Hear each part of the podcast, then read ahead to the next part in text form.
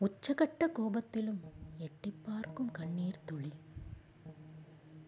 தவறு செய்தவன் அமைதியாயிருக்க செய்யாத தவறுக்கு நான் கேட்கும் மன்னிப்பு.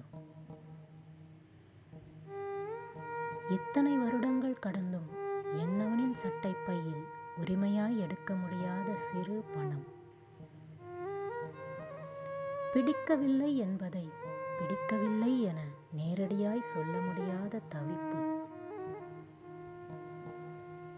யாருமில்லாத வேளையில் எனக்கு மட்டுமே கேட்கும்படி ஸ்வரம் மாறாமல் நான் பாடும் பாடல்கள். யாருமில்லாத வேளையில் எனக்கு மட்டுமே கேட்கும்படி ஸ்வரம் மாறாமல் நான் பாடும் பாடல்கள். இதுவரை ஒருமுறை கூட செய்யாத எனக்கு பிடித்தமான சமையல். என் சிறிய நோட்டுப் புத்தகத்தில் எழுதி வைத்த குட்டிக் குட்டிக் கவிதைகள். எனக்குள்ளே உருவாகி எனக்குள்ளே வாழ்ந்து என்னையே கட்டுப்படுத்தி என்னை ஆட்கொண்டிருக்கிறது யாரிடமும் பகிராத என் இயல்புகள்.